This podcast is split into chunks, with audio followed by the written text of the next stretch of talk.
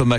Donc la pluie ce matin, en tout cas la bruine. Oui, la bruine, de la pluie, quelques averses. On a vraiment toute la palette possible de l'humidité possible aujourd'hui. Quelques éclaircies vont peut-être faire leurs apparitions, demandera ou plus précisément à Patrick Marlière, notre prévisionniste qui sera en direct avec nous euh, dans une vingtaine de minutes pour ce qui est des températures entre 4 et 6 degrés ce matin, entre 6 euh, et 8 degrés pour les maximales cet après-midi. Et Thomas, d'abord, de nombreuses victimes dans un incendie hier soir près de Saint-Omer. Vers 23 heures, les pompiers du Pas-de-Calais ont été alertés pour un incendie à Longness, un feu d'appartement au deuxième étage d'un immeuble d'habitation, la résidence Normandie. Le bilan est très lourd. Un homme âgé de 36 ans est mort. Il s'est défenestré. Le reste des victimes sont des blessés. 14 blessés emmenés dans plusieurs hôpitaux de la région.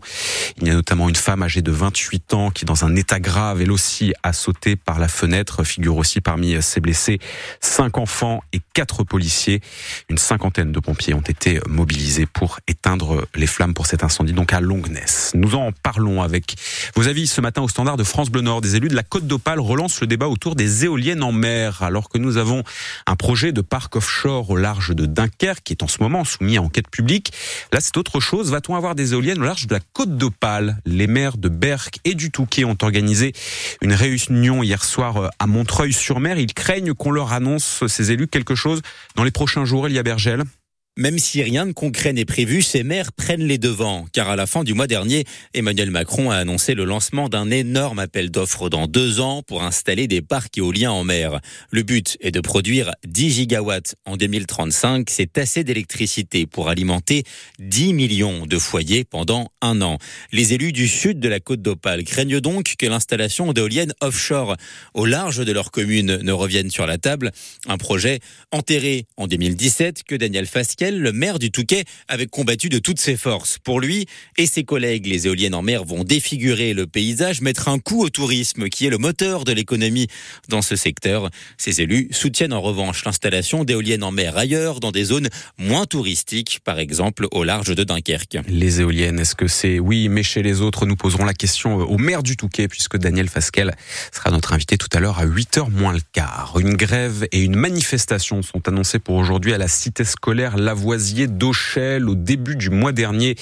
L'établissement près de Béthune a vu débarquer une bande de motards. Ils intervenaient ce jour-là pour escorter une élève qui se disait victime de harcèlement scolaire. L'affaire a pris un autre tournant quand des motards ont menacé l'encadrement de l'établissement. Le président de cette association d'ailleurs de motards devait être jugé hier à Béthune. Son procès a été renvoyé au 8 janvier devant le collège-lycée. Le rassemblement en soutien au personnel et aux enseignants en grève est prévu à 8h30. 7h03 sur France Bleu Nord, le département du Pas-de-Calais face au défi de la reconstruction. Le conseil départemental réuni en session hier à Arras a abordé la question des aides et des réparations à mettre en œuvre après les inondations de ces dernières semaines. Nous avons entendu à 6h30 tout à l'heure le président du département, Jean-Claude Roy. Quels sont les différents fonds, les différents investissements qui ont été confirmés hier, Odile Sonnellard le département du Pas-de-Calais a déjà créé un fonds d'urgence de 10 millions d'euros pour faire face aux réparations les plus urgentes. À cela s'ajoute la prise en charge de la franchise d'assurance de 380 euros pour chaque foyer sinistré. Plus de 1500 dossiers ont déjà été déposés. Le département s'attend à en recevoir encore 3500 pour un coût global de 2 millions, prise en charge pour moitié par le département, pour moitié par la région.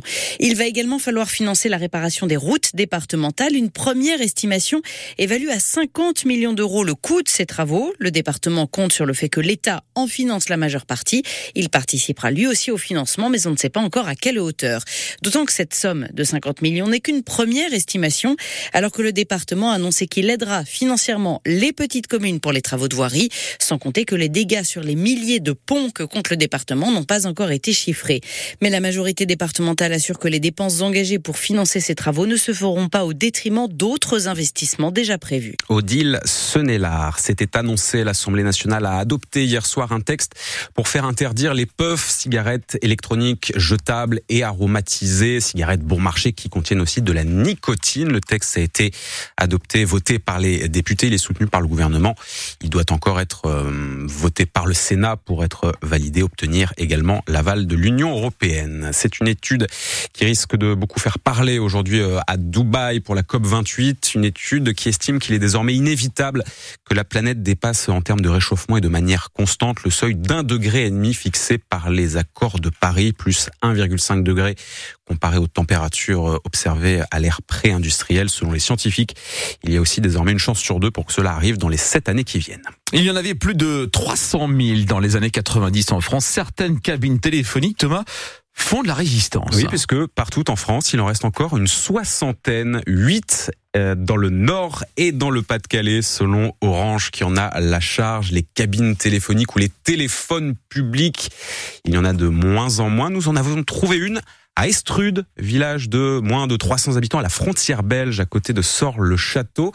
Un téléphone public qui est encore utilisé par euh, certains habitants, par certains Belges également.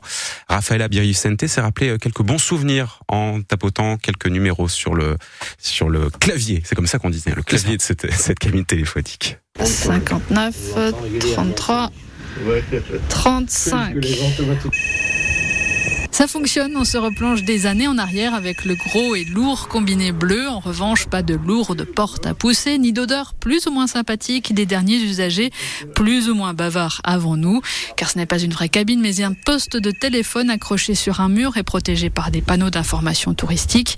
On peut aussi encore appeler les numéros d'urgence, un service maintenu jusqu'à présent car le village était en zone blanche et ça servait aux gens de passage, se souvient le maire André Berthaud. On a le portable maintenant, l'antenne, il y a 5-6 ans, sinon avant, bah, à Estrude, on n'avait pas de portable. Alors, faut les monter sur le haut du village pour que ça passe. Elle servait aussi, si vous voulez, parce qu'il y a la, la, salle des fêtes qui est juste à côté, et le portable, bien sûr, ne passait pas. Donc, les gens qui étaient à la salle des fêtes, qui venaient téléphoner, bah, ils venaient téléphoner ici. Franck Dernoncourt, conseiller municipal et gérant du café du musée de la douane, installé juste devant la fameuse cabine, a aussi vu défiler beaucoup de Belges. Parce qu'en Belgique, ça coûte, le téléphone coûtait très cher, euh, l'international. Donc, c'était surtout les Belges qui venaient euh, avec leur carte euh, prépayée. Il fallait taper une dizaine de codes et là on pouvait appeler euh, directement en France. Ça leur coûtait beaucoup moins cher. Les deux élus sont donc un peu chagrinés de voir bientôt disparaître leur cabine. Et oui, puisque ces cabines de fête sont mmh. amenées à disparaître. Donc il en reste encore 8 dans le nord et dans le Pas-de-Calais, une soixantaine partout en France. Si vous voulez faire des photos souvenirs, direction donc Estrude, c'est près de, de la frontière belge, tout près de Sort-le-Château. Du foot ce soir avec la 17e journée de Ligue 2. Valenciennes se déplace à Pau. Les Valenciennois qui sont derniers au classement de la Ligue 2. Dunkerque, de son côté, qui est 18e, reçoit Bastia, coup d'envoi des deux matchs à 20h45. Du volleyball également, avec la dixième journée de Liga. Tourcoing reçoit le HBC Nantes, c'est à 20h.